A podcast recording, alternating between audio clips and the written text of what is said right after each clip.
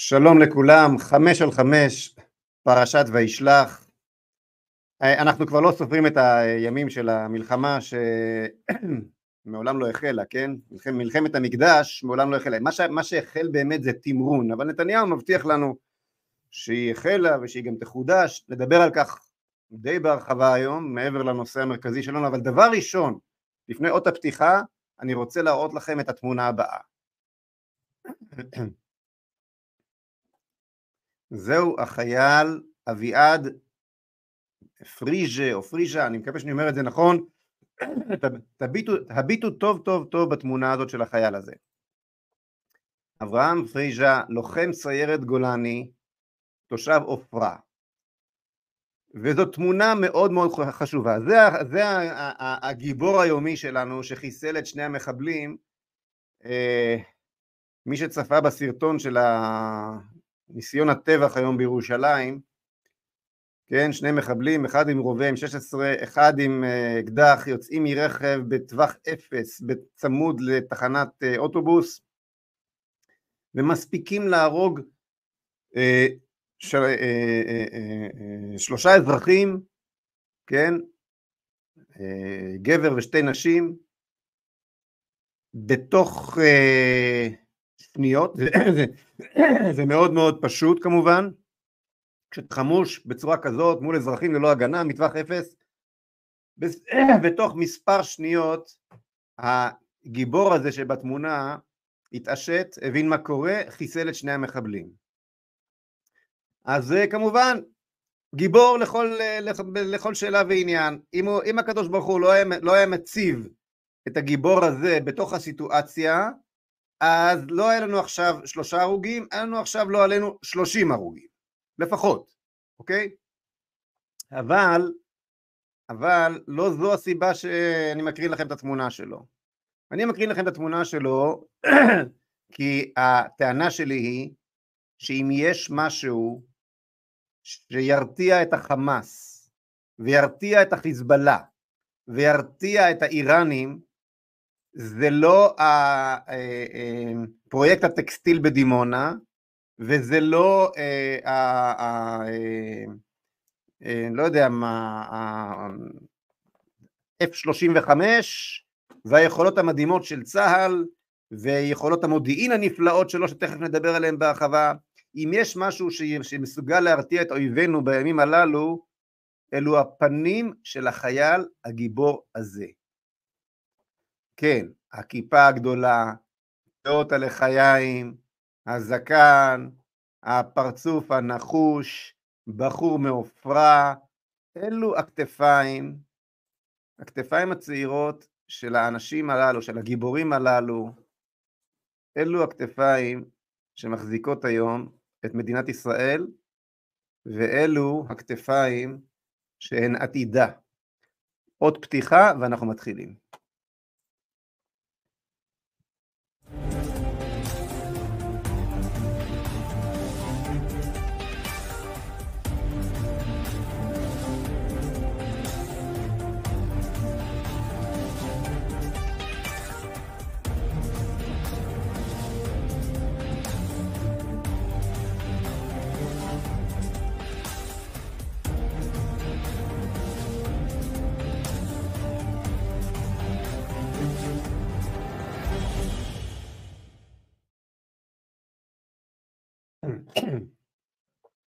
כן, הסיפור של המלחמה שאנחנו נמצאים בתוכה, מלחמה שהם החלו, מבול אל-אקצא, כלומר יש פה מלחמה חד כיוונית, הם החלו במלחמה, הם גם סימנו היטב בשמה של המלחמה את מטרתה, אל-אקצא, מבול אל-אקצא.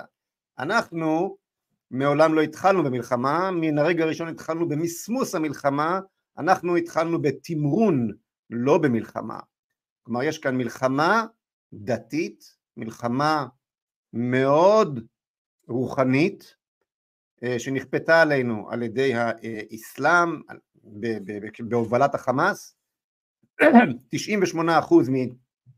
ממה שמכונה, ממה שמכונה אה, פלסטינים, כן, תומכים בטבח ובזוועות, ראינו, ראינו את הסקר הזה, זה, זה סקר מטריף, 98 אחוז, אין לי ספק שבקרב אה, ערביי מדינת ישראל מה שנקרא האחוזים הם לא כאלה שונים, אולי 70 אחוז, אולי 60 אחוז, אולי 80 אחוז, אני לא יודע, שווה לעשות סקר אמיתי גם בקרב הערבים ש-19 שנים קודם לכן, ב-48 נכבשו, אני מניח ששני המחבלים הללו שהם מצור בכר, נכון?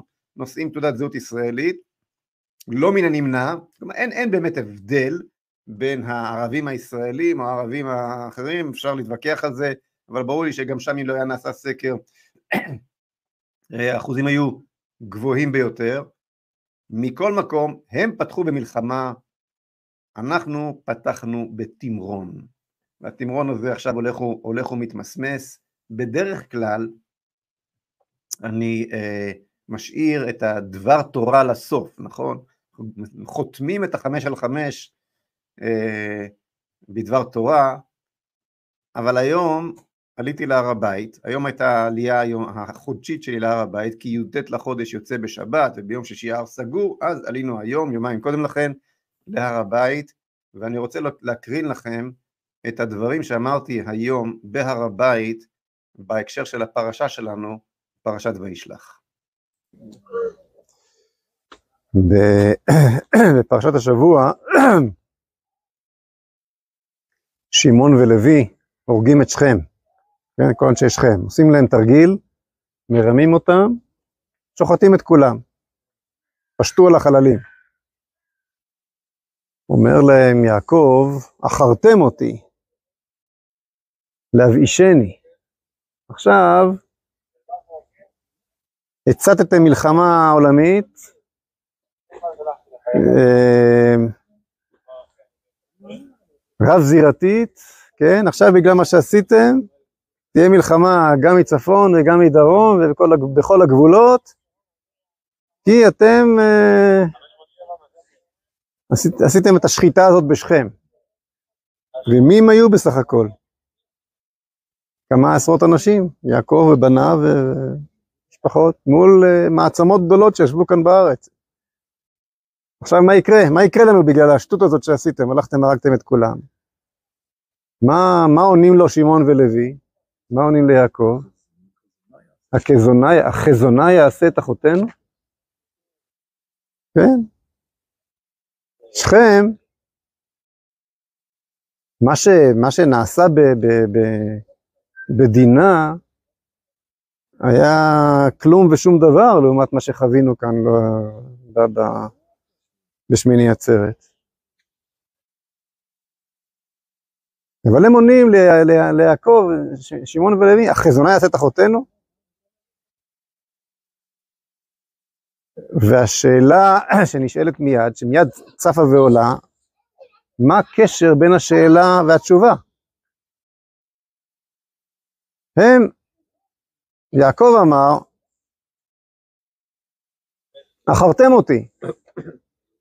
כן, עכשיו, עכשיו יעלו עלינו כולם, אז יצרתם כאן בעיה, בעיה ביטחונית נוראית. מה הם עונים לו? אל תדאג, יש לנו נשק, התארגנו לקראת העניין, חפרנו חפירות, יש לנו טיל חץ, יש לנו מערכת כיפת ברזל, יש לנו... אנחנו נסתדר, אנחנו חזקים, אנחנו נסתדר, יש לנו, אה, חתמנו ברית עם האמריקאים, הכל בסדר. הם, הם, הם, זה, זאת לכאורה התשובה לשאלה. יעקב דיבר על בעיה ביטחונית, והם אומרים לו, והם מדברים איתו בכלל בשפה אחרת, עונים ליעקב בכלל בשפה אחרת, החזונה יעשה את אחותינו. מה הקשר בין התשובה לשאלה? והקשר הוא שיש נקודות, יש מגיע, מגיע, מגיעים שלבים בחייה של אומה, שבהם הכללים משתנים, ולא שואלים יותר את השאלות. ואיך אנחנו יודעים שהתשובה של, של שמעון ולוי היא הייתה התשובה הכי רלוונטית בעולם, בדיוק לשאלה של יעקב, מן ההמשך, ותהי, איך כתוב, חיטת אלוקים? חיטת אלוקים, הייתה, נוצרה הרתעה ואף אחד לא נגע בהם.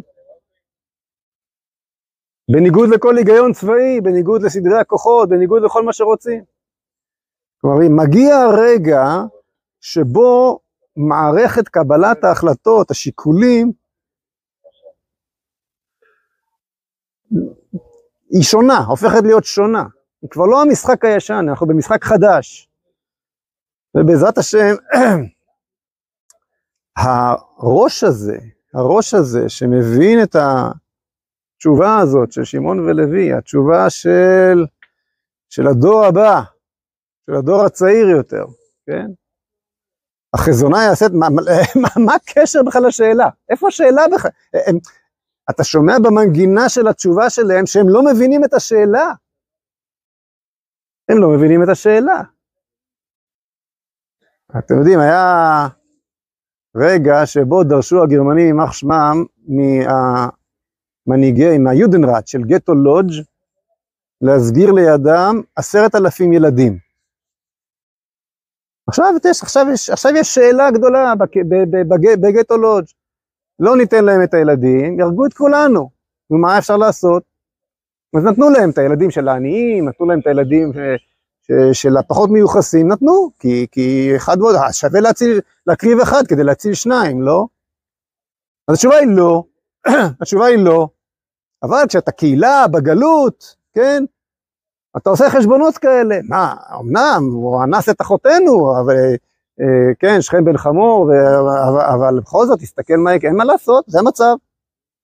אבל כשאתה כאן, אתה לא קהילה, אתה עם, אתה עם שמגובש, ויש לך את ירושלים, ויש לך את המקדש, ויש לך את החזון, אתה מחובר לחזון ארוך טווח, אתה מחובר לנצח, אז השאלה היא בכלל לא שאלה. וכשהשאלה היא בכלל לא שאלה, אז המציאות הפיזית מתארגנת סביבך, כי אצלך אין בכלל שאלה, אז כל המציאות הגיאופוליטית מתארגנת סביבך מחדש, ותהי חיטת אלוהים עליהם. מהיכן נשאב את הרוח החדשה הזאת, את הרוח הזאת שנושבת בקרב החיילים שלנו עכשיו בעזה ובכל מקום, את הרוח המקדשית הזאת, מהן נשאב? מהמקום הזה. אין לנו, אין לנו משהו אחר. מי שלא אחוז במקום הזה, מי שלא חולם מקדש, מי שלא מחובר לנצח ישראל ול, ולייעוד ולבשורה של, של עם ישראל שיוצאים מן המקום הזה, מוסר את הילדים.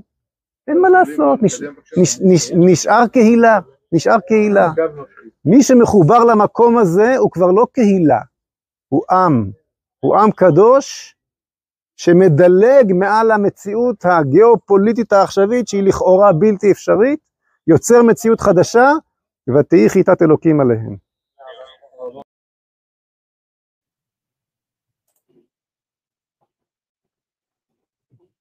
זה הסיפור, זה הסיפור. הסיפור הוא שבמציאות הבלתי אפשרית שלתוכה הצטדרדרנו, וכיצד הידרדרנו, אה, הסברתי במאמר ארוך ומפורט שכל מנויי ישראל מחר קיבלו הישר לתיבת הדואר האלקטרוני שלהם אה, היום בצהריים.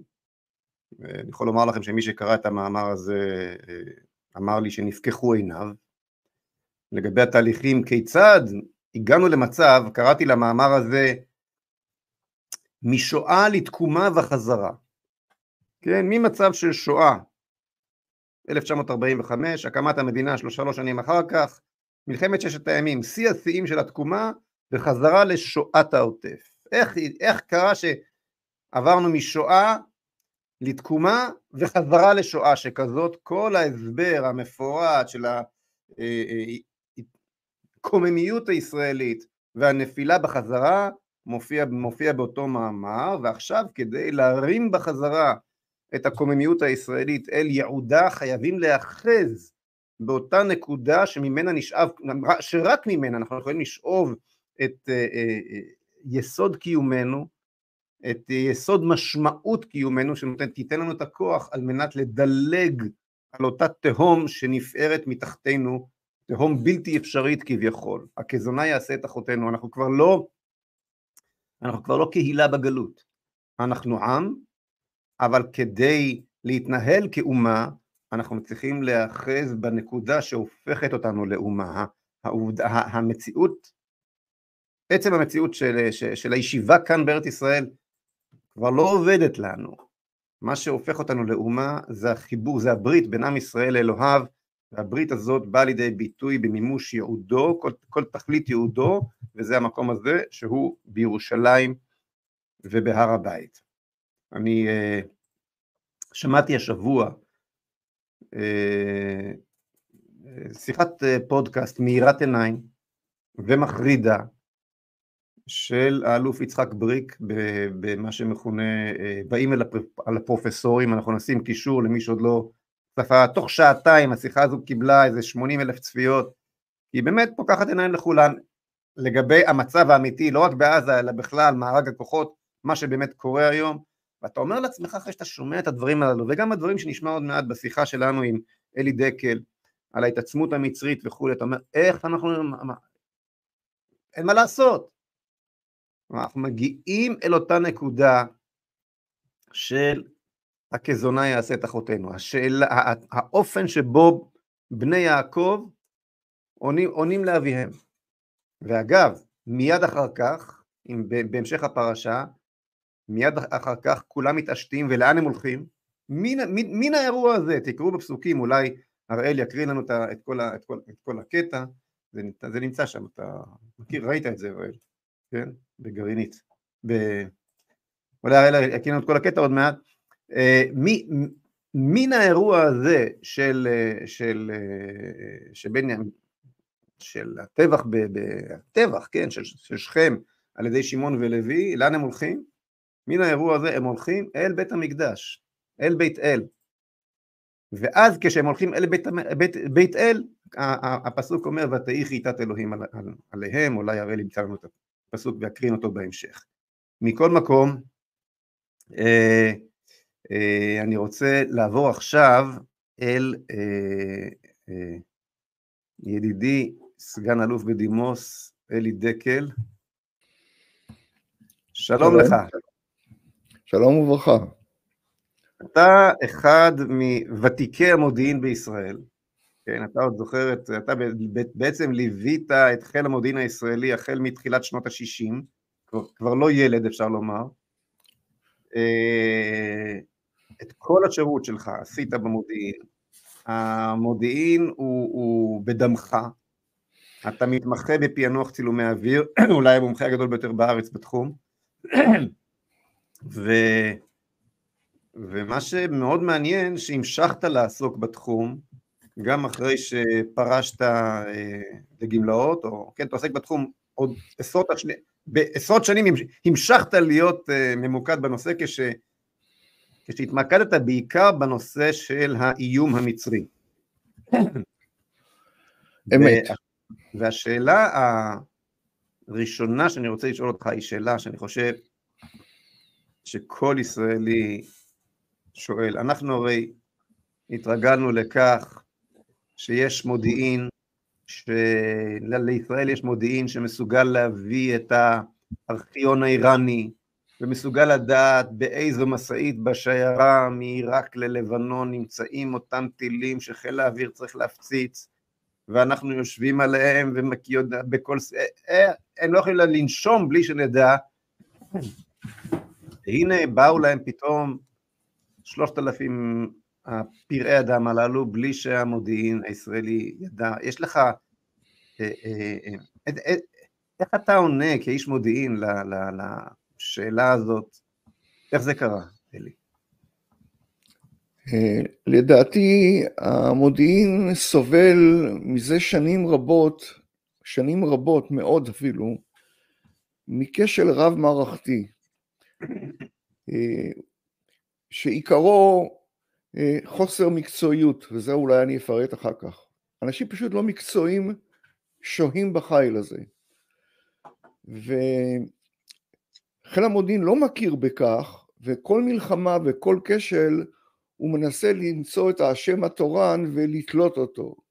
זה היה ביום כיפור, אז אמרו בואו, היו היה אלי זעיר היהיר, נוציא אותו והכל יהיה טוב, וכן הלאה.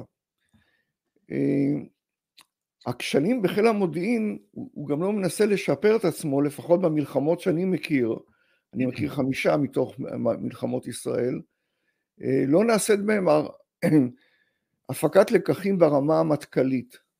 זה לא קרה ביום כיפור, ולא קרה במלחמת שלום הגליל, מלחמות בהן השתתפתי אה, באופן פעיל. מכיוון שאינם לומדים את הלקחים, אז נתפסים בכל מיני זוטות או בכל מיני אמירות חלקיות, קונספציה וכל מיני סיפורים, על מנת להסביר את הכישלון, אבל זה לא רק מסביר את הכישלון, המילה קונספציה או איזושהי אמירה אחרת שמצאו, שלא הפעילו את האמצעים המיוחדים, איזה שהם כל מיני תרופות כאלה, תרופות שווא, תרופות סבתא, אומרות, בסדר, אז הכישלון הזה כבר התגברנו, זה כבר לא קיים יותר, אז עם ישראל יכול לשכון לבטח, והוא לא מבין שהעסק אה, זקוק לטלטלה מן היסוד, מן היסוד. זה, הפך במשך עשרות שנים לחי בלתי מקצועי, אנשים בו לא מוכשרים, לא מקבלים הכשרה, לעיתים שום הכשרה למלא תפקידם, לפעמים הכשרה מעטה, וזו התוצאה לדעתי. אני אשאל אותך, אני אשאל אותך שאלה מאוד מאוד ספציפית ופשוטה. כמה הכשרה מקצועית לעיסוק במודיעין יש לאלוף חליווה? ראש אמ"ן. ממה שפורסם בעיתונות, אני חושב שיש לו את ההכשרה שהוא מקבל כל קצין בצה"ל, בקורס קצינים מלמדים קצת מודיעין, בפום מלמדים קצת מודיעין, אני משער שגם בקורסי ההמשך שהוא עבר ואני לא עברתי, מכללת ביטחון לאומי וכן הלאה, מלמדים איזשהו פרק מודיעיני. אני מניסיוני העתיק, יכול להיות שהוא לא עדכני, מה שלמדים בבתי הספר לכלל צה"ל על מודיעין, זה טיפה בים, ממש לא רציני. בדרך כלל זה גם לא מעודכן וכן הלאה. אני לא מכיר איזושהי הכשרה מיוחדת. בוא נחדד את העניין, אנחנו נמצאים, אנחנו במציאות שאדם שהיה בשלל תפקידים מכובדים, הוא היה מפקד בה"ד 1, הוא היה אה, ראש, אה, מפקד חטיבת הצנחנים אם אני לא טועה, אה, מן הסתם כן. עשה כמה דברים בחייו, אבל קצין בצה"ל, אוקיי, היית פה, היית פה, התפקיד הבא שלך יהיה ראש אמ"ן. אתה כבר, אתה כבר, זה, זה, זה, זה, זה נשמע, זה נשמע מטורף כשאתה חושב על זה. הרי באנגלית המושג המודיעין זה אינטליג'נס, כן? מלחמת המוחות. אתה לוקח בן אדם שאין לו, שלא עבר שום הכשרה ספציפית, ייחודית לתפקידו, גם לא, גם לא בא מהמטריה, הוא לא כמוך ישב ב, ב, ב, באותו תחום במשך כל שירותו, הוא בא משלל תפקידים אחרים, ועכשיו בוא תהיה, זה כבר יסתדר, אתה כבר תדע מה לעשות. אבל זה, זה קורה, זה קורה לא בכל הדרגות. זה לא בעיה של האלוף חליווה, וזה שלפניו כן קיבל הכשרה, וזה שלפ... שקדם שקדם לו כן קיבל. רוב האנשים, לא רק ברמה הזאת, הוא למעשה גנרל, ואפשר להגיד גנרל, לא צריך לדעת להתעסק עם הברגים. אני מכיר אנשים ששירתו עשרים שנה ולא עברו שום קורס. עשרים שנה שירתו ביחידה או בזה ולמדו מפי אבותיהם. עכשיו אם היה להם אבות יודעי ספר, אז אולי קצת הם ידעו יותר, אבל אם היה להם, גם אבותיהם היו אה, באותו משרד אה, לא בקיאים גדולים, אז זה מה שקורה. אני אתן לך דוגמה, היום אנשים מקבלים דרגות סמל או רב"ט וכן הלאה, בלי שום הכשרה מקצועית. מספיק רק שאתה מתנהג יפה ואתה לא מתחצף או לא יודע מה אתה... כן, אני יודע מניסיוני, יום אחד התברר לי שאני כבר אה, לפני הרבה שנים כמובן, אני מסתובב כבר איזה חצי שנה עם דרגות אה, סגן למרות שאני כבר סרן. ככה זה היה, אז פזם מה שנקרא. כן, כן. ואין הכשרה, ואין... הליבה של, של המודיעין זה המחקר, שם אמורים לעשות איזשהו שימוש בשלל הידיעות שאוספות התצפיתניות והשב"כ וכן הלאה. ובליבה הזאת היא, היא לא מקצועית. אני אתן לך דוגמה להמחשה. כל בית מדרש, כל אוניברסיטה, בכל מקום ביקום, הלב של בית מדרש זה אוצר הספרים, כלומר הספרייה, כלומר חוכמת העבר. אני, למיטב ידיעתי, א', בתקופתי בוודאי שלא, להשערתי ולידע חלקי שיש לי גם היום, אין ספרייה לקצין מודיעין שרוצה לדעת מה נאמר באמ"ן על הסכר באסואן. למה? בגלל שיש איזה שר, פעם היה שר כזה בישראל, שמאוד אהב את הסכר באסואן, כל פעם הוא אמר אותו. והנושא צף באמ"ן. לכאורה במשך ה-60 אה, שנה שהסכר קיים, בטח נכתבו על זה 15 מחקרים בדורות השונים. כלום. אם אתה יודע במקרה ושמעת מפי אבותיך, כן, אם לא, אתה, אתה זה שמתחיל. אין ספרייה לכתבי אמן או לפרסומי אמן המסווגים. אני לא מדבר ספרייה של ספרים שזה קיים באיזשהו מקום לא נגיש, רחוק מהמטכ"ל אף אחד, או לא, סליחה, לא אף אחד, מעטים משתמשים בספרים, ה... אני מדבר פרסומים, מה נאמר ב-20 השנה האחרונות על רצועת עזה? מה נאמר ב-20 השנה האחרונות על נושא מנהור? ומי אמר? זה לא רק מה אמר. תגיד לי, מה, אה, מה, צריך לה, מה צריך כדי להיות ראש אמ"ן אה, המקביל, המקבילה של חליווה באמריקה לצורך העניין, בצבא האמריקאי? אני לא מכיר את הצבא האמריקאי, אני אינני יודע, אבל אני יודע שהמבנה של חיל המודיעין הוא כזה, שגם אם חליווה יישב 12 שנה בבית מדרש, וילמד את המודיעין, ויעמיק בו, והוא יבוא לפקד על הגוף הזה, אי אפשר, סליחה, לא אי אפשר, קשה להפיק מהגוף הזה תובנות, בגלל שבמשך השנים הוא הודבק לו טלאי על טלאי בעקב כל מיני מאורעות, ואין לו למעשה את היכולת לשלוט היטב בגוף הזה. הגוף הזה זקוק לתיקון מן היסוד. אתה יודע... וזה לא הבעיה האישית של האלוף חליב הזה, אני מדבר על...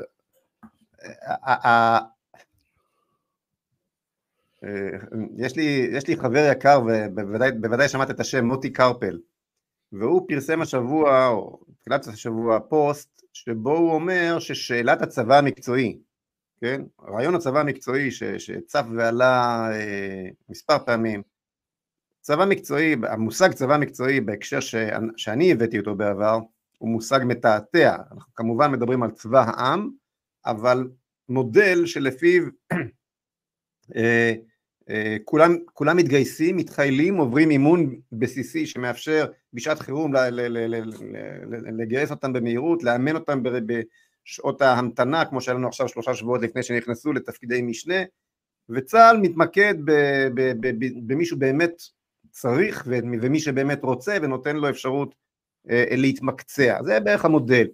אז מוטי קרפל אמר ששאלת ה... שהרעיון של הצבא המקצועי הוכרע, הנה התברר שזה לא עובד, צריך את כל הזה וכן הלאה. והתכתבתי איתו קצת, ואמרתי לידידי מוטי, אמרתי לו, לא היית מעדיף שאת מחבלי הנוח'בה, פראי אדם הללו בשביעי לאוקטובר, יפגוש צבא מקצועי? ואני אומר את זה כרגע, אני, אני חוזר לשאלה הזאת בהקשר של המודיעין, אני חוזר לעניין המודיעין, מה שאתה בעצם מתאר זה בעצם שיטת הסמוכה, אני לא יודע מה, הפלמחניקית עוד, שמעולם לא טופלה באמת ונותרה בעינה, כשאתה חושב על כך שמי שעומד בראש אמ"ן לא, לא באמת הוכשר לתפקידו הרבה יותר ממני למשל.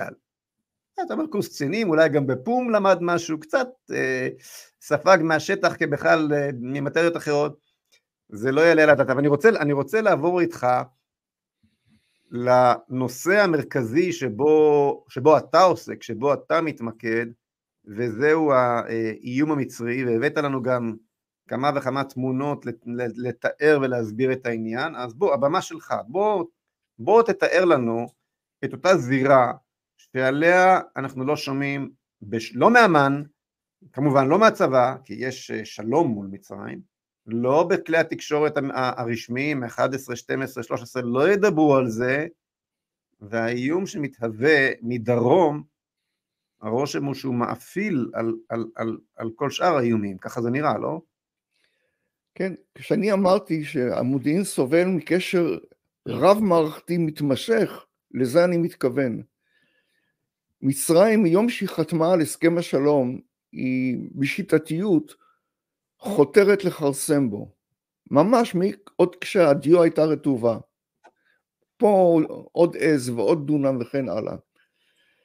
ורוב הדברים האלה לא רק שלא מוכרים בציבור, אני מניח שרובם המכריע גם לא מוכר לצמרת צה"ל.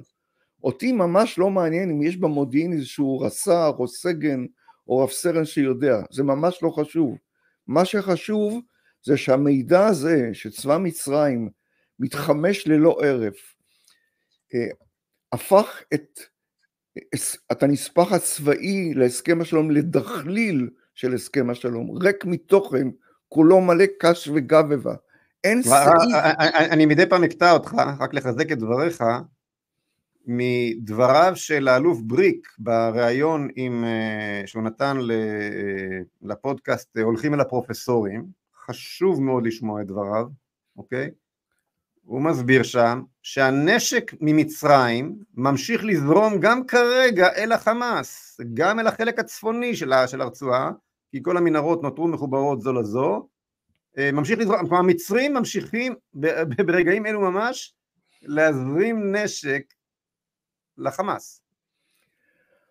את המידע הזה אני לא מכיר, אבל אני סבור שזה סביר מאוד שזה מה שקורה, משום שמצרים כל השנים חימשה את החמאס, ואני לא רואה שום סיבה שלא תמשיך עכשיו בהפסקת האש הזאת. שעתו הקשה?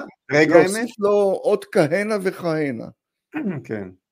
אה, אין לי מידע ספציפי שמאשר, אני, אין לי... כן. אבל זה בהחלט סביר. אני לא אתפלא שאם הפסקת האש תיגמר וצה"ל יחזור, המטחים על תל אביב יהיו גדולים הרבה יותר ממה שהיו בסוף ימי ההתכתשות, שהם הגיעו לשבעה, שישה רקטות שפגעו בתל אביב. הם יחזרו ל-40 רקטות ביום. זאת ההשערה שלי. אני יכול לומר לך שהייתה לי סוג של התערבות. שיחה ארוכה עם אחד מהבולטים שבמנהיגינו, לא אומר כמובן את שמו, בכנסת, האם צה"ל אה, מנצח או לא מנצח, זה כבר השיחה שהייתה לפני קרוב לחודש. אמרתי לו, ה... גם בסבב הזה, וזאת לא מלחמה, זה סבב, זה תמרון, זאת לא מלחמה, את הרקטה האחרונה אירעה חמאס, ולכך בדיוק התכוונתי. עכשיו אני רוצה קצת לפרוט את זה, מה זה נקרא הפיכת הנספח הצבאי להסכם השלום לדחליל. אני דבר ראשון רוצה לומר, לדבר על הגישור על תעלת סואץ. אה, במלחמת יום הכיפורים שבה כל צבא מצרים כבש את, אה, ניסה לכבוש חלקים מסיני אה, בסד"כ של עשר דיוויזיות, הוא השתמש בעשרה גשרים כבדים, כבדים ככוונה לטנקים וכן הלאה, היתר זה לא, לא משמעותי. והנה היום יש שישים גשרים, הרבה הרבה מעל ומעבר לצורך של הסד"כ המצרי. אה, עכשיו, אם אתם מסתכלים בטבלה שלפניכם, אתם רואים שם אה, תאריכים, ואתם רואים שעיקר, מה שנקרא בצבע, בתחתית הטבלה, מעיקר בניין הכוח, מה שנקרא, של הגישור, בשיעור של 66 אחוז, נבנה רק בשנים האחרונות על ידי סיסי, שבעיתונות המצרית נחשב כסוג של אוהב ישראל ו, וש, וחפץ בעיקרה. אז למה הוא בשנים האלה בנה את כל ים הגשרים האלה? לגשרים האלה יש אך ורק שימוש צבאי, סליחה, הם מיועדים בעיקר לשימוש צבאי. סיני ריקה מתושבים ומתעשייה ואין שום צורך בשישים גשרים. קהיר יש בה רק 17 גשרים, שהיא עיר של 30 מיליון, אז ודאי שסיני לא זקוקה ל-60 גשרים, וכולם נבנים... כלומר, הגשרים האלה נועדו להעברת אה, אה, הדיוויזיות המצריות במהירות, במהירות גדולה מאוד אל תוככי סיני. זה לא רק במהירות, הריבוי של הגשרים נועד להתמודד עם היכולות שיש לחיל האוויר שלנו לפגוע ביעדים כמו גשר. אז השיטה, הקונץ הוא המון גשרים שיקשה על חיל האוויר, וחלקם, אה, מה שכאן יש בעמודה, גדודי סער, מתוכם עשרים גשרים שאתה לא יודע את מקומם. מקומם ייקבע במלחמה, ויכול להיות שינוע ממקום למקום. כלומר, הקמה מהירה של גשרים, כן. מה לגבי מנהרות? גשרים מהירים ניידים, ניידים. מה, מה לגבי מנהרות? בתוך הים הזה יש שיש, ש, שש מנהרות דו-סטריות, כלומר כל מנהרה למעשה היא שווה ערך לשני גשרים לפחות, היא שווה יותר, בגלל שהיא דו-סטרית, כל הגשרים האחרים הם חד-סטריים. אז אפשר לומר שיכולת הצליחה המצרית כיום היא פי עשר מזו שהייתה להם במלחמת יום כיפור. בגדול. בגדול, וכן, ופי עשר גם ממה שהיה להם עד 1900, אה, עד 2004. זה כל זה בשנים האחרונות. עכשיו אני אשאל אותך שאלה, אלי. כן. כמה טנקים יש לישראל היום לעומת מה שהיה לישראל ביום כיפור? אני לא יודע, ממקורות אה, רשמיים מדובר ב-500 טנקים פעילים, אבל אה, אני לא עוקב אחרי זה ולא כדאי להסתמך עליו. אני מבקש סדרי גודל לא מחייבים, פשוט שנבין, אנחנו כולנו... אני לא עוקב אחרי צה"ל, אני משתדל לעקוב אחרי המצרים. אה, מה היה לנו ביום כיפור? אלפיים בערך אני מניח. כלומר יש לנו רבע. מדינת ישראל קיצצה את יכולותיה, מדינת ישראל של 2013, שהאוכלוסייה שלה מאז 2000, מאז יום כיפור גדלה להערכתי פי שלוש. היינו פחות, היינו סדר גודל שאם אני לא טועה שלושה מיליון או פחות משלושה מיליון, סדר גודל של פי שלוש, יהודים וישראלים, כן? אה, עם כלכלה שהיא גדולה הרבה יותר מפי שלוש, ובכל זאת, את צבא היבשה קיצצה ברבע. כן, לא, אני, סליחה, זה טעות, אני כרגע חושב על השאלה שלך, למדינת ישראל לא היה אלפיים טנקים ביום כיפור, אני, אני מניח שסדר גודל של אלף, אלף מאתיים. אוקיי, עדיין, עדיין, אז, אז, אז, אז כן, כן, אז, אז אנחנו מדברים, בוא נגיד, בקיצצה ביותר מחצי לעומת מה שהיה לה ב-73, אוקיי? עכשיו, כמה טנקים יש היום למצרים? אה, בשירות הסדיר יש כ-1,500 פעילים כיום יום יום על ידי הצבא הסדיר הענק שיש לה, ויש לה עוד כאלפיים טנקים במחסנים לשעת חירום. 3,500 לעומת 500, וזה המצרים בלבד, זה, וזאת החזית המצרית בלבד. אכן. כאשר אנחנו רואים את הטנקים הישראלים משחקים תופסת שם בעזה, אנחנו צריכים להבין שאנחנו רואים בעצם אה, את חלון הראווה של צה"ל, אבל החנות שמאחוריו ריקה, במובן של צבא היבשה. אני מעדיף לא לעסוק בצה"ל.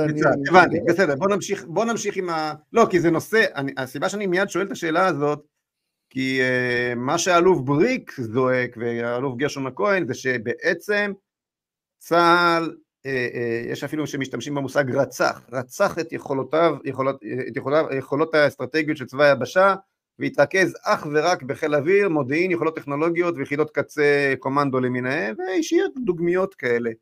אין מספיק, אני יודע מחיילים שחוזרים מעזה, שהם אומרים אנחנו נלחמים כמו כאריות, ישנים שעתיים בלילה, אבל יש, יש חיילים רבים שמחכים לי, לא יכולים להיכנס במקביל כי אין מספיק נמרים, כלומר אותם נגמשים שממוגנים עם מעיל רוח וכולי, זאת אומרת כן. הכל, הכל הופנה אל חיל האוויר ואל, טוב, אבל זה לא הנושא שלנו, נחזור ל, ל, לסיפור המצרי, כן, אז דיברנו על הגשרים, כן. גשרים שזה הנושא המרכזי ש...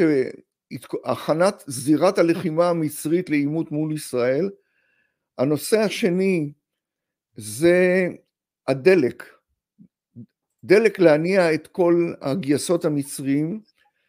גם כאן הגידול הוא אה, אדיר, אם יש לך את השיקופית אפשר להקרין, אוקיי. אז מה, שאני, מה שקורה, בהסכם השלום אה, מותר למצרים להחזיק דיוויזיה. דיוויזיה צריכה על פי תחשיבים רבים, סדר גודל של ארבעה... דיוויזיה זה אוגדה, נכון? דיוויזיה זה בערך אוגדה, במושגים ישראלים. דיוויזיה זה אוגדה מוגברת מאוד. מוגברת מאוד. הרבה יותר, יותר גדולה, אבל לצורך השוואה בסדר, נקרא לזה אוגדה. האוגדה הצה"לית היא יותר רזה מדיוויזיה מצרית.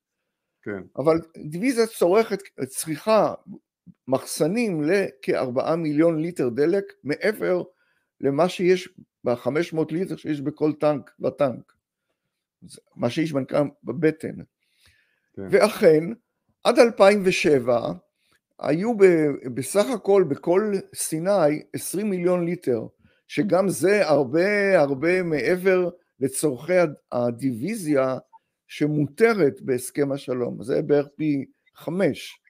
כן. אבל מאז 2007 החלה בנייה קדחתנית מאוד של מאגרי דלק תת-קרקעיים צבאיים בסיני, ככה שהיום אנחנו מגיעים לסדר גודל אגירה של דלק ל-187 מיליון ליטר דלק, שזה גידול של 900 אחוז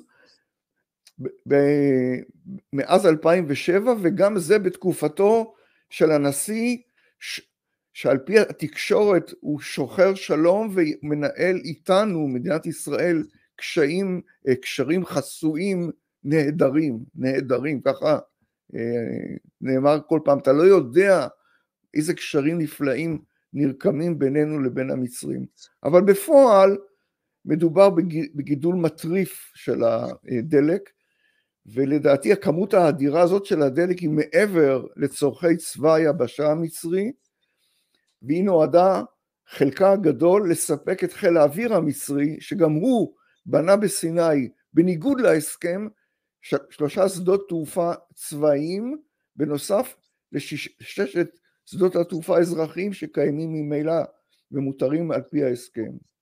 כי מטוס קרב שותה דלק, מה, פי עשר מטנק או משהו כזה, כן, נכון? כן, כן, זה הרעיון. כן. אז זה עוד דוגמה נוספת להתעצמות חסרת פשר שקיימת אך ורק בחזית התעלה. היא לא קיימת מול שום חזית אחרת, אה, לא מול האיום הלובי ולא מול האיום הטורקי ולא מול האיום האתיופי, אין שם את הדברים האלה, רק מול ישראל. כן, ואם למישהו יש ספק, למישהו עדיין נותר ספק שההתעצמות הזאת מטרתה ישראל, ויש מי שיש לו ספקות כאלה, אני חייב לומר לך, כי הבאתי את הנתונים הללו לאנשים עם, עם ידע מודיעיני, היה מי שיש לו ספק, אולי נציץ רגע בסרטון ששלחת לי על התעצמות, הראל מסמן לי שזה עוד לא מוכן, אבל הם מדברים על ישראל כאויב בסרטוני התעמולה הפנימיים של הצבא המצרי בצורה הברורה ביותר שתיתכן. אכן, אז עד שיעלה הסרטון, אז אולי יש עוד שיקופית על סדר הכוחות הסדיר עוד לפני המלחמת אה, אה, שמיני עצרת בסיני, יש שיקופית על... אה, רגע, אוקיי, סליחה, אז קפצתי עם ה... עם... חקתי בך, אז בוא, בוא נראה את השיקופית הזו, אראל. טוב, בכל אופן, עד שהשיקופית תעלה... הנה. הנה. צבא מצרים על פי הסכם השלום מותר לו להחזיק סך הכל בסיני 47 גדודים. מותר לו להחזיק דיוויזיה, ואתה מפרק את הדיוויזיה לגדודים, אתה מגיע למספר הזה. כן. והנה אנחנו, ואני, שעוקב אחרי סיני, מוצא מחנות קבע ל-180 גדודים. עכשיו, הגדודים האלה ערוכים פחות או יותר, על פי המפה שאני מציג כאן, במזרח, ממש בגבול ישראל ואל-עריש, דיוויזיה, דיוויזיה אחת בעורף באזור רפידים, ודיוויזיה נוספת בדרום סיני. עכשיו זאת היערכות הקבע בסיני בשנים האחרונות, גם אחרי הכרעת דאעש, הסד"כ המצרי בסיני לא, דול, לא דולה להפך, או עצם אפילו. וכפי שאמרתי בהתחלה, על זה יש את הקשרים שבקלות אפשר להעביר עוד חמש-שש אוגדות בלי, בלי שום, בקלילות מה שנקרא. אז זה לגבי התעצמות. עכשיו לגבי אלה שחולקים עליי, לדעתי האנשים האלה ניזונים ממודיעין שהופק במאה ה-19. הם מסתמכים על האזנות, מסתמכים על ידיעות, הם לא מכירים את חקר התשתיות. חקר התשתיות מצביע בבירור, בבירור, שזירת הלחימה הכמעט יחידה שצבא מצרים מתכונן עליה, בונה עליה, משקיע בתשתיות, זה סיני. אותם אנשים שחולקים עליי, ויש כאלה, ואני מכיר אותם, שינסו לתת תשובה למה נבנו 60 גשרים על התעלה, שינסו לענות תשובה מדוע יש 180 גדודים בסיני, וייהנו כמובן על הדלק ועוד ועוד דברים, אני לא רוצה לפרט את כל הארסנל שנבנה בסיני. חלקו נבנה ממש בשנה האחרונה. זה לא רק איזשהו סיפור, מה שמנסים לתרץ שזה נגד דאעש וכן הלאה. אז למה בשנה האחרונה בונים עשרות מנהרות לאחסון נשק אסטרטגי, שאני מניח שזה טילים אה, קרקע אוויר. אה, כלומר ההתעצמות היא ממשיכה, ואני מניח שאלה שחולקים עליי, אולי היה שווה לעשות עימות פשוט, שאתה תנהל ונתווכח. הבה ונראה מה אותם אלה ש... האנשים האלה חיים פשוט מסוגי מודיעין עתיקים, כלומר ההאזנה הייתה קיימת עוד מאז ומ... שלמה המלך כבר אמר אל תאזין בגלל שעבדך אה, ישמע אותך מקלל ו... וניירות וידיעות וסוכנים הם לא מכירים את המטריה של הפקת מודיעין אסטרטגי מתשתיות. אה, הסרט כבר מוכן? אתה רוצה שנדבר על הסרטון? כן. אז יש משהו עכשיו עדכני מהימים האחרונים. אה, במצרים יש ערוצי אה, תעמולה רשמיים שמפרסמים כל מיני, ולאחרונה, לפני יומיים שלושה, אני לא זוכר את התאריך על הסרטון, אולי ארבעה מקסימום, הם פרסמו אה, סרטון על הצי המצרי. ומה שהם אומרים בו, הם אומרים א' זה דבר מאוד חשוב ונכון, שהצי המצרי הוא במקום השישי בגודלו בין הציים בכל העולם. שישי בגודלו. שתקבל מושג, ישראל נמצאת נדמה לי במקום ה-21 או 23, משהו, זה הצי הכי חזק בים התיכון. כמה, צולל, כמה צוללות יש להם? שמונה. שמונה והם כרגע מדברים על לרכוש על עוד, עוד ארבעה. אבל כרגע יש שמונה. אבל זה, יש להם נושאות מסוקים, כלי שבכלל לא קיים בסדק הישראלי, וקורבטות וסטילים, לא, יש סדק ענק של אה, שמונה, אה, של, אה, שמביא אותם למקום השישי. עוצמה של חיל ים זה לא רק כמה כלי לחימה יש לו, גם הנמלים. אם כמות הנמלים היא מעטה, אז תאורטית ניתן להפגיז אותם, לפשוט עליהם, בקומנדו, חיל האוויר וכן הלאה. אבל להם יש 16 נמלים צבאיים, צבאיים של צבא מצרים, שמונה מתוכם נבנו ממש בשנים האחרונות. הם עשו דאבל את הצי המצרי. ועכשיו בימים האחרונים הם מוציאים סרט, ובו הם אומרים, א', באמת הצי שלנו הוא במקום השישי, אבל אנחנו לא מסתפקים בזה. אנחנו רוצים להגדיל אותו יותר, ולרכוש גם נושאות, נושאת מטוסים, כמו ארה"ב וכן הלאה. ואז הם מנסים להסביר למה הם צריכים את זה, ואז הם מראים מי האויבים שלהם, למה הם צריכים כזה צי גדול. ואז הם מקדישים קטע ארוך, שאני מקווה שנראה אותו בסרט, שבו הם תוקפים, שבו הם תוקפים אה, אוניית מלחמה נושאת דגל ישראל, אלי, תעצור יש... רגע בבקשה, אנחנו מנסים פה לחזור אל, השיד... אל, אל שיטת השידור הקודמת. תמתין רגע, רק רגע. אוקיי, אתה שומע אותי, אלי? בהחלט. בסדר, חזרנו אל השידור. אתה אומר, אז רק אה, ממה ששמעתי ממך עד עכשיו, אתה אומר, אנחנו, אה, המצרים מקימים צי אה, סדר גודל מטורף. אגב, הכלכלה המצרית על הקרשים, אין מה להשוות בין העוצמה הכלכלית המצרית לעוצמה הכלכלית הישראלית, אבל בישראל אף אחד לא חולם על נושא מטוסים. אה, סיסי חושב אימפריה. כן. ובסרט הזה...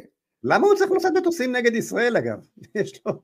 אני לא יודע, אני, נראה לי שהסרט הזה פורסם עתה אה, כחלק מסכסוך חרבות להכשיר את הלבבות המצריים לאיזשהו עימות עם ישראל.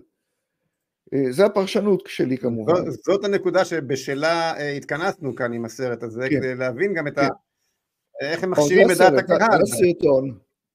כן. הם מראים כמה חשוב שיהיה לך צי חזק, והם מראים כאן את ההיערכות של ה... אה, הצי האמריקאי שבא למלחמה, ואז הם מסבירים למה הם צריכים. א', הם אומרים, יש לנו שדות גז, אני כאן תכף אדבר על זה, על השדות גז האלה, זה, זה סתם קשקוש. השדות הגז שיש להם היום, שהם פעילים, הם קטנים וכמעט לא מפיקים. זה נכון שלמצרים יש עתודות גז ענקיות, אבל הם בבטן האדמה, ואין צורך אה, כלל להגן עליהם, אין על מה להגן כרגע, עד כן. שיקימו את מתקני ההפקה וכן הלאה. כרגע מצרים קונה גז מישראל, כרגע יש חושך בקהיר עקב מחסור בגז, אז לא צריכים להגן, גם צי שגדול, הוא במקום השישי בגודלו, מספיק להגן על שדות הגז האלה, ואז עיקרו של הסרט עובר האויב הישראלי ומסבירים למה צריכים צי, הם אומרים ביום כיפור ניסינו לחסום את ביצרי באב אל מנדב והצלחנו, הפעם דרך אגב מי שהצליח בכך זה ההותים, אבל זה אותו סיפור, ואנחנו ניסינו, זה הם לא אומרים, ביום כיפור לחסום את השיט הישראלי, ששם זה צינור העיקרי של האספקה לישראל, לאו דווקא צבאי, גם במזון וכן הלאה. ניסינו ביום כיפור לחסום את השיט ביום, בים התיכון, לא הצלחנו. הקמנו עכשיו צי ענק, שבעזרתו אנחנו נחסום את השיט הישראלי, אבל לא סמוך לגבולות ישראל, שם חיל האוויר הישראלי הגדול והנורא פועל, אנחנו נעשה את זה מול מעלתה. זה מה שהם ניסו לעשות ב- ביום כיפור. בשביל זה הם צריכים את הצי הגדול הזה.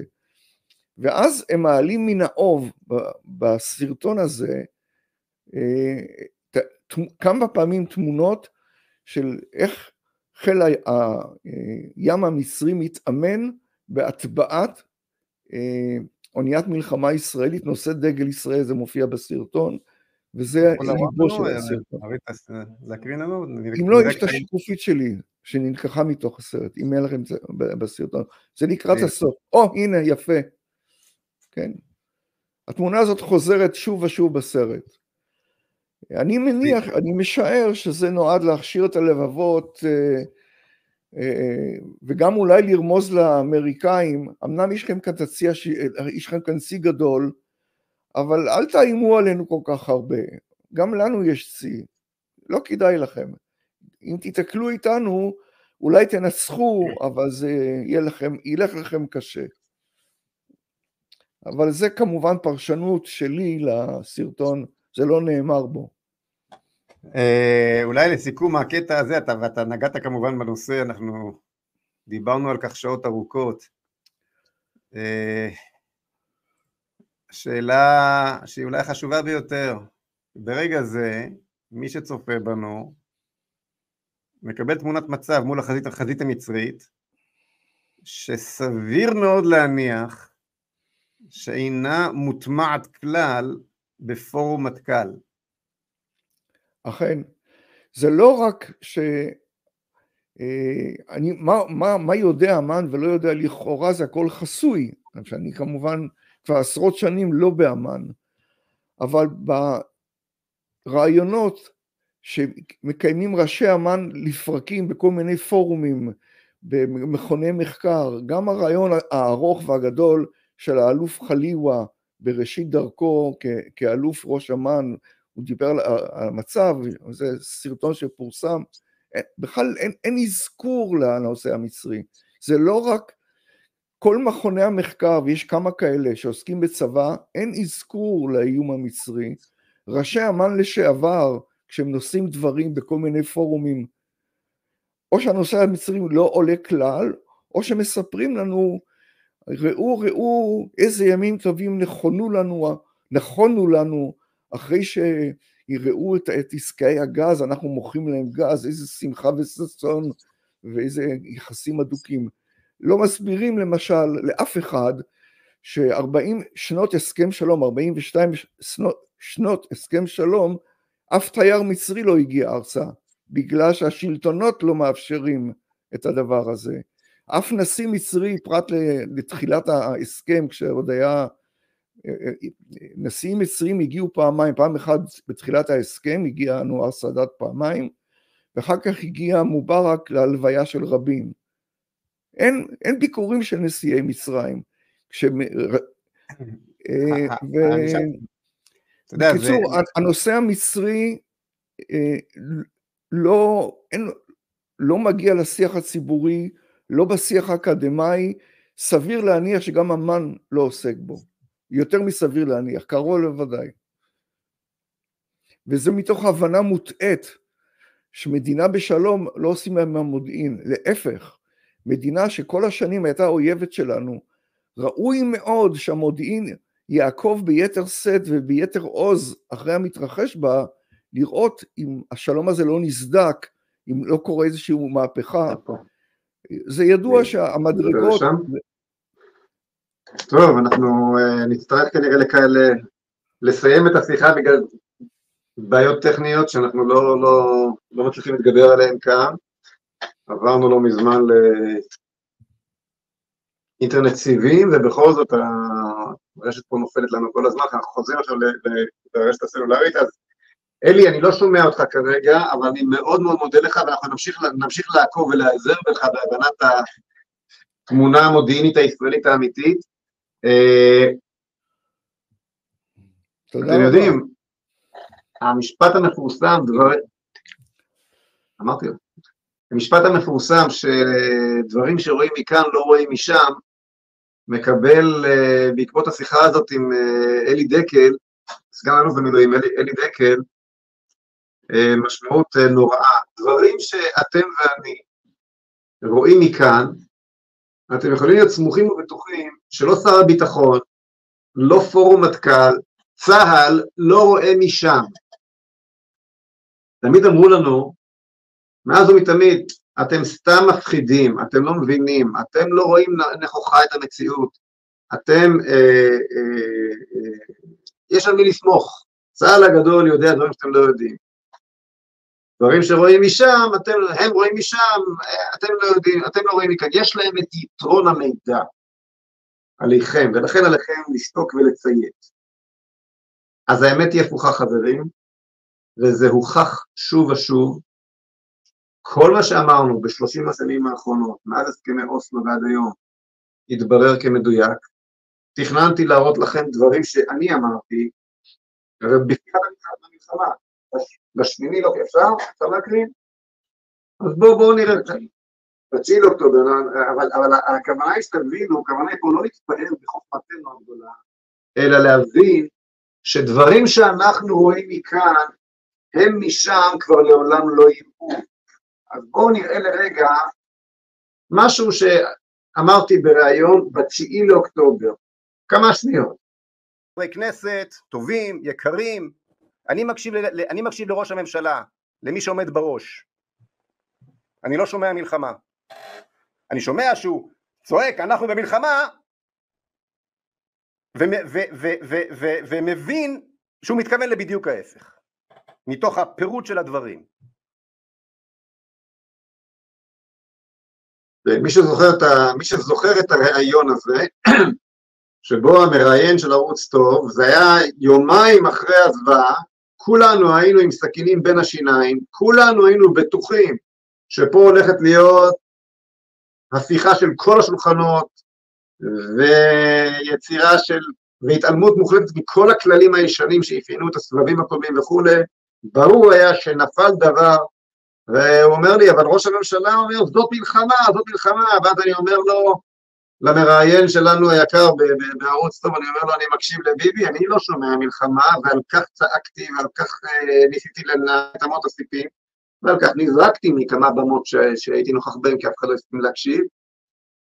מכל מקום, אה, כי הבנתי שזאת, שמושכים אותנו שוב אל הכללים הישנים, אל התודעה האוסלואידית, האוסלואידית הזאת של ניהול הסכסוך במקום, של תמרונים במקום של מלחמה.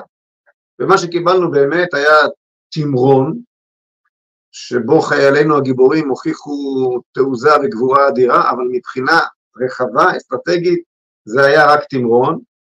ועכשיו כשהציבור מתחיל להתפכח ולהבין שזהו זה, זה כבר אה, לא הולך להיות מלחמה, כתוצאה, כתוצאה מכך שלנתניהו אינטרס גדול בכך שכולנו נחשוב שהמלחמה הזאת לא נגמרה ואנחנו נלך עד הסוף, אם, אם, אם, אם אין מלחמה, אז יש בחירות, נכון? אז מישהו מאוד מאוד, למישהו מאוד מאוד חשוב שבכל זאת נאמין שיש מלחמה. ומה הוא אומר לנו היום? ראש הממשלה, אתה יכול להקריא לנו את זה, הרי? אנחנו נשבענו, אני נשבעתי, לחסל את החמאס. שום דבר לא יעצור אותנו. אנחנו נמשיך את המלחמה הזאת עד שנשיג את שלושת היעדים, לשחרר את כל חטופינו, לחסל את החמאס עד תום, ולהבטיח שמעזה לא יחזור איום כזה לעולם.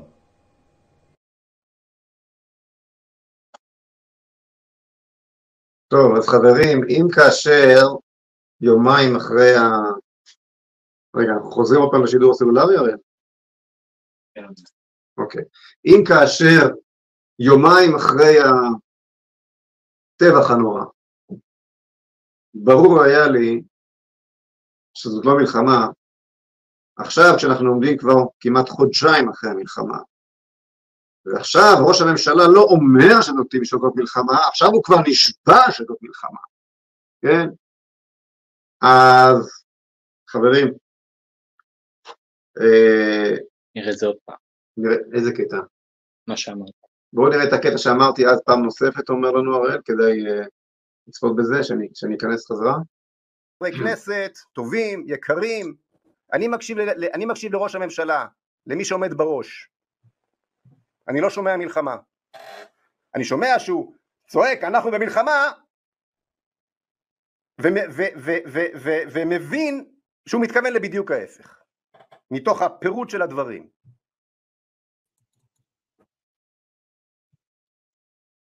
טוב, אז uh, הראל פה עמל והצליח להחזיר אותנו לשידור, כל הכבוד הראל, אפשר לשאול שאלות אגב, אנחנו ניקח שאלות.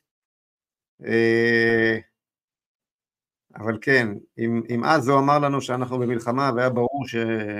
לי היה ברור שהוא לא במלחמה, עכשיו כשהוא נשבע בנקיטת חפץ וחוזר על המטרות והיעדים, אז חברים, אנחנו, מה, ש, מה שיקרה עכשיו זה שאנחנו נחזור אל התמרון, נחזור אל אה, לא עלינו, חלילה וחס היו לו תהיה הקזת הדם, בכללים הרבה יותר קשים, כי עכשיו כבר אסור להחריב, עכשיו כבר נמצא את ההתרוצצות בין הסמטאות ובין הבניינים שלא לא הופלו, כי ביידן לא מרשה יותר להפיל מבנים, וזה נראה כמו מתיחה אה, של הביצה הזו שנכנסנו לתוכה, כי כאשר אתה מחליט לא להילחם, כאשר אתה מדבר עם האזרחים שלך, שזה ייקח חודשים ארוכים, אולי אפילו שנים, כך דיברו, אתה מכניס את מדינת ישראל כולה למערכה שהיא לא מסוגלת לעמוד בה ולתלות יותר גדולה באמריקאים, כי מערכה של חודשים ושנים צריכה את הסיוע האמריקאי, כי נגמרת לנו התחמושת, זה לא אה, אה, כיבוש סיני, הרצועה והרבה מעבר לה, כמו במבצע קדש או במלחמת ששת הימים, שזה לקח חמישה ימים, שישה ימים, הכל ביחד, כולל עזה, על הדרך עזה. עכשיו זו מערכה של חודשים ושנים, בקיצור זאת התבשבשות, אלו תמרונים בלתי נגמרים שהמטרה שלהם היא, היא, היא, היא לא, אה, זאת, בקיצור זאת לא מלחמה, זאת מערכה שמתנהלת מתוך תודעת ההכלה של אוסלו, מתוך התודעה שהמלחמות הלאומיות נגמרו, ו- ו- ואנחנו צריכים להכיל את בית המשוגעים שסביבנו באמצעים טכנולוגיים בעיקר.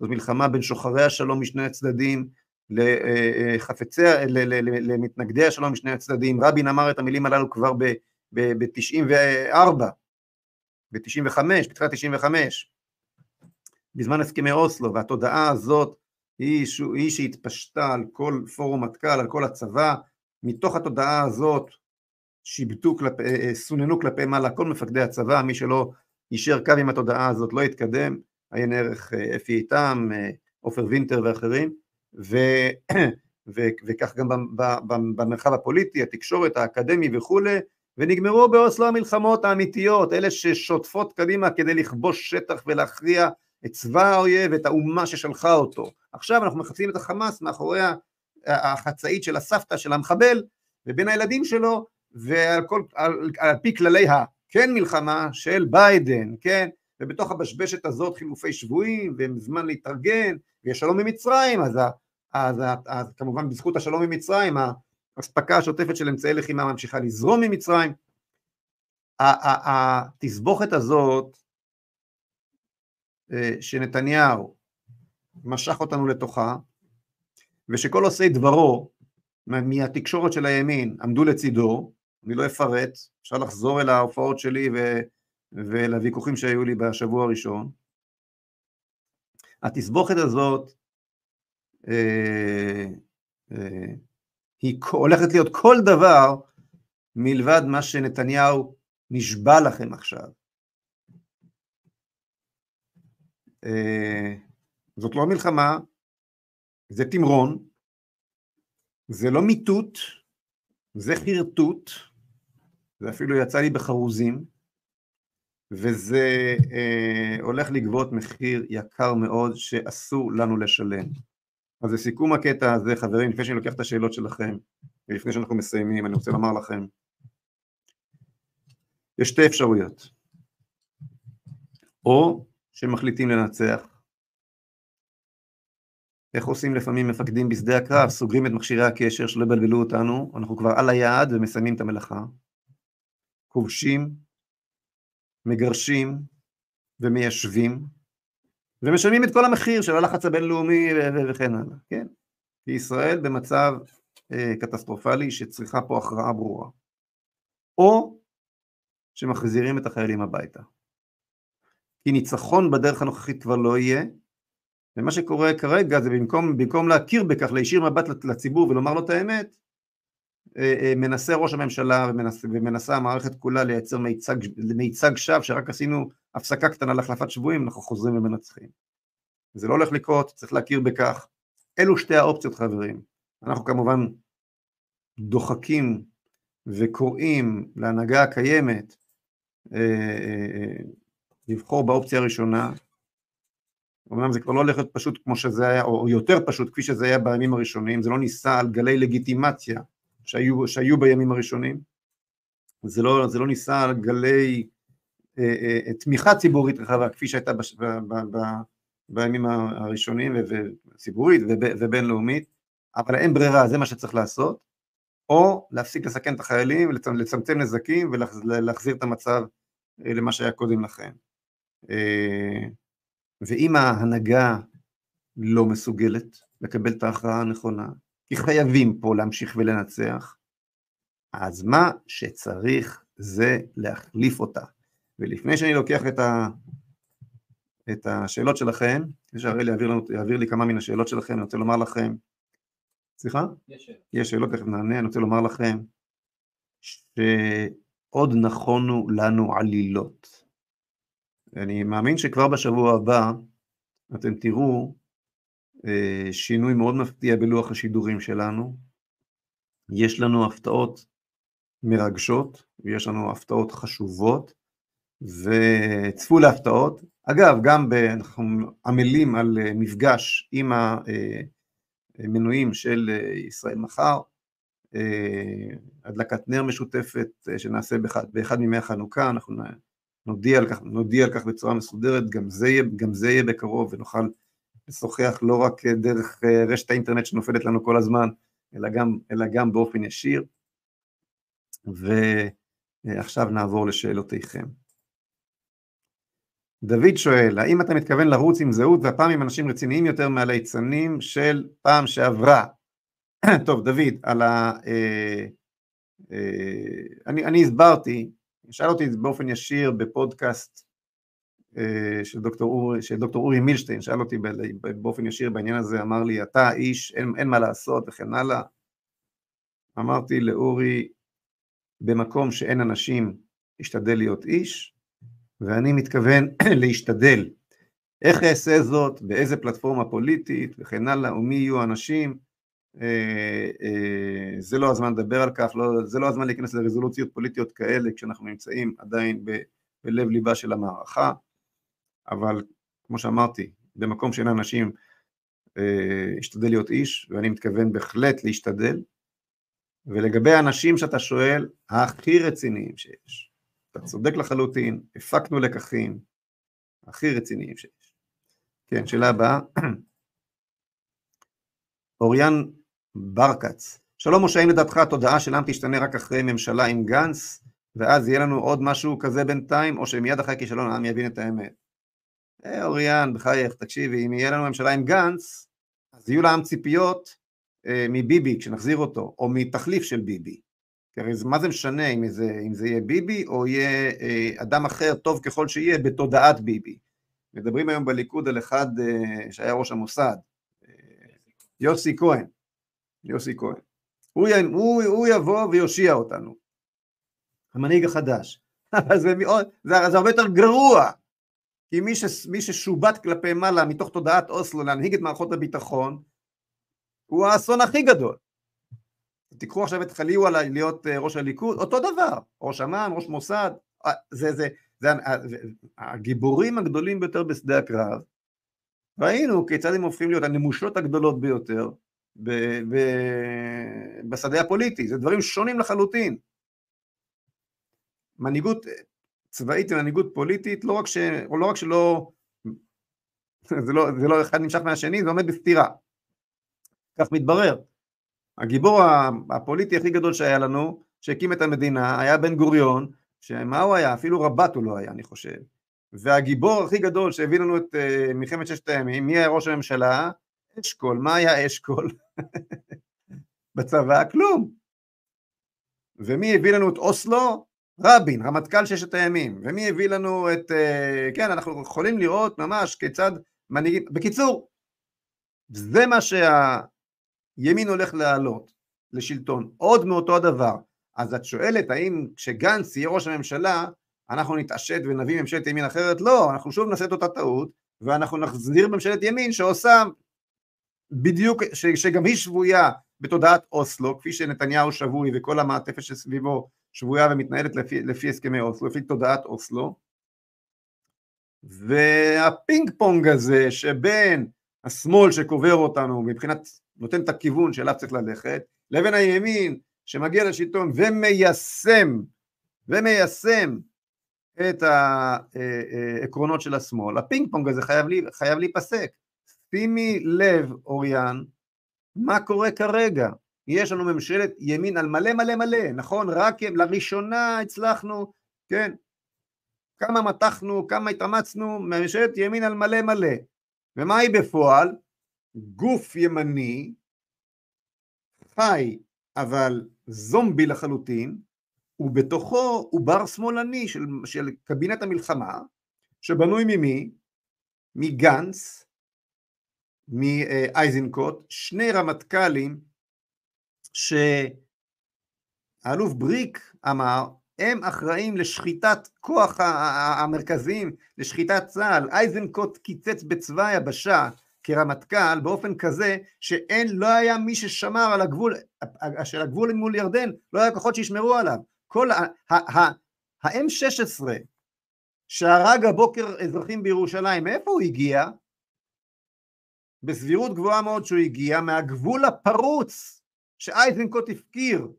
אז אייזנקוט, שאחראי לכך שכל הגדה, בין השאר, שכל יהודה ושומרון וערביי ישראל מוצפים בנשק, רובו הגיע מירדן, שלא לדבר על, על, על הפקרת הבסיסים בצה"ל ובנגב לבדואים שגם משם לוקחים כל הזמן, אבל רוב הנשק הגיע מירדן, אייזנקוט אחראי בין השאר לכך, לנשק שעכשיו, שהבוקר, שהבוקר טבח בנו ב, בירושלים בסבירות גבוהה, תבינו מי זה האנשים. ואת, ואת האנשים הללו הביא, הביאה ממשלת הימין על מלא אל תוך הבטן שלה, כדי לנהל מתוך הבטן של הגוף הזומבי הזה, שאין לו שום השפעה על מהלכי המלחמה, את מה שקורה עכשיו. אז נתניהו, שלחלוטין מש, משועבד ל, ל, ל, לתודעת אוסלו, הוא רץ ל, ל, ל, ללחוץ את היד לערפאת בשנת 96, מיד אחרי שעלה לשלטון, על גלי המחאה של זוהר צנו, שאני הנהגתי, אוקיי? מביא אליו את, ה, את השמאל הכי מבולבל, אייזנקוט זה שמאל קיצוני, גנץ זה פשוט כלום ושום דבר, שני, רמ, שני רמטכ"לים שאחראים לקשר הביטחוני הכי גדול, מתוך המעטפת שהמחנה הלאומי בחר, כן? בקיצור, אוריאן, אותנו, איך אמרתי פעם, גוש הימין מעניין את הסבתא שלי, נכון? לזה התכוונתי.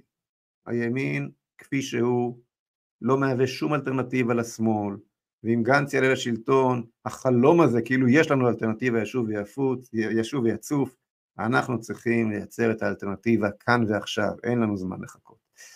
כן, שאלה הבאה, שאלה אחרונה. גיל אלטמן, אמי חושבת שנתניהו מאמין לכל מה שהוא אומר, לתפיסתו הוא לא משקר, האם אתה מסכים? או, טוב, נו, להיכנס לנבחי נפשו של נתניהו, זה מצריך הרצאה שלמה, אבל אומר לך, אומר לך כך גיל, במובן מסוימת, מסוים נתניהו צודק, אימא שלך צודקת, זאת אומרת, אני מנסה להיכנס לנעליו של נתניהו. את החזון הזה ש, ש, שאיתו פתחנו את השידור, את החזון הזה של,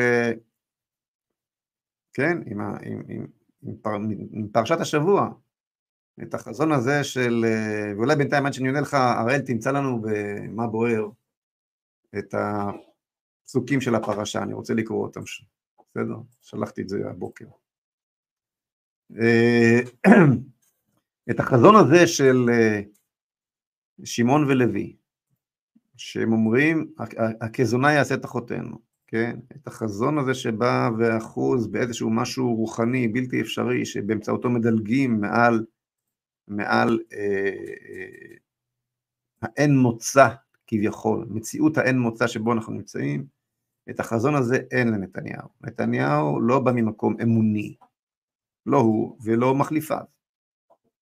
הוא לא בא ממקום שמחובר לנצח ישראל, לבשורת ישראל, לייעוד היהודי, הוא לא, הוא לא בא מן התודעה המקדשית, מתודעה גאולית, מתודעה משיחית, לא להתבייש במושג הזה. הוא לא בא משם, הוא בא מתודעה מטריאליסטית, מדינית, טכנית, מסתכל על המצ... כמו משחק שחמט. ונתניהו מסתכל על משחק השחמט שנוצר כאן, במידה רבה באשמתו, לא כי הוא יצר אותו, אלא כי הוא לא התייצב מול הציבור ואמר לו לציבור, אני חייב להחליף פה את כל צמרת, צמרת הביטחון, כי עם צמרת הביטחון אי אפשר לפתור את הבעיה האיראנית, הם, הם מסרבים לפקודותיי למשל, כן, ודברים מן הסוג הזה, אז הוא לאורך שנים זרם עם העניין הזה, כדי להישאר על הכיסא, ונוצר מצב שהוא אמנם אחראי, אבל בפועל הוא משועבד, הצבא ומערכת הביטחון מנהלת אותו, כך שהוא יודע היטב, הוא יותר, יותר טוב ממני וממכם ומכולנו מה המצב הביטחוני, נתניהו לא טיפש, הוא חכם מאוד מאוד, כולל מה קורה במצרים, אין לי ספק שנתניהו מבין מה קורה, ומול המציאות הזאת, בן אדם שאין לו את אותו חזון להאחז בו, אומר לעצמו, טוב, כלו כל הקיצים, נגמרו לי הכלים במשחק, שחמט, יש לי רק כלי אחד, האמריקאים. ואני אגלה לכם סוד, לאותה מסקנה, סוד גלוי, לאותה, לא, סליחה? לאותה מסקנה גם הגיע האלוף בריק, אוקיי? שאני ממש מעריץ אגב, אוקיי? אבל זה לא משנה. כשאתה בא מתוך תודעה ש, שאינה תודעה אמונית, זאת המסקנה, זאת המסקנה שאתה מגיע, אז אז הוא מאמין לעצמו, כן, הוא חושב, הוא ימשוך, בינתיים הוא יספר סיפורים, הוא ירמה פה, ישקר שם, יגיד מלחמה, בי נשבעתי, אני אחסל, למרות שהוא מבין לחלוטין שזה לא הולך לקרות, ובינתיים הוא בטח מבשל איזה מהלך פוליטי רחב, אמריקאים פה, זה שם, כל מיני, כל מיני תוכניות כאלה. ומה שאני אומר עכשיו, זה דבר, אלו דברים לטובתו, לטובת נתניהו. אוקיי, אז... Uh, בואו ונחזור, בואו בוא ונסיים, מצאת לנו את הפסוקים. כן, פרשת השבוע שנקרא השבת, פרשת וישלח, בואו נקרא את הפסוקים במקור, במקור של כל הסיפור של יעקב ובניו ושכם, כי זה כל כך נוגע ורלוונטי למה שקורה איתנו היום. אז אומר, אז, אז כך, ויאמר יעקב אל שמעון ואל לוי, אחרתם אותי להבאישני ביושב הארץ, בכנעני ובפריזי, ואני מתי מספר, ונאספו עליי והיכוני, ונשמדתי אני וביתי. כן, יעקב, כמו שהסברנו על נתניהו, מסתכל על המציאות הגיאופוליטית, ואומר, חבר'ה, אנחנו בסך הכל איזה חמולה קטנה מול... עכשיו יאספו עלינו כולם, מחסלים אותנו מכל החזיתות. אז הם עונים לו, ויאמרו, החזונה יעשה את אחותינו? אוקיי? ובזה נגמר הדיון. בזה נגמר הדיון, אוקיי. ועכשיו בואו נראה מה קורה. ויאמר אלוהים אל יעקב, קום עלה בית אל ושב שם, ועשה שם מזבח לאל הנראה לך בבורכך מפני עשיו אחיך. כלומר, תתחבר חזרה אל המקום שבו, ש, ששם הכל התחיל, וש, ולשם הכל הולך, מקום המקדש, שממנו נשאבת הבשורה, החזון ומשמעות חייך כאן, וברגע שאתה מתחבר לשם, אז מה קורה? בואו נראה בפסוק הבא, ויאמר יעקב אל ביתו ואל כל אשר עמו, הסירו את אלוהי הנכר אשר בתוככם ויטהרו והחליפו שמלותיכם.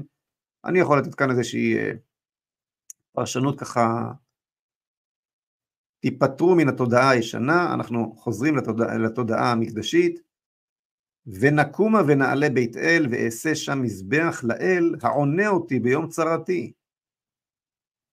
אנחנו נשענים על הקדוש ברוך הוא מהר הקודש בירושלים. העונה אותי בית, ביום צרתי, ויהי עמדי בדרך אשר הלכתי. ויתנו אל יעקב את כל אלוהי הנכר אשר בידם, ואת הנזמים אשר באוזניהם, ויטמון אותם יעקב תחת האלה אשר עם שכם.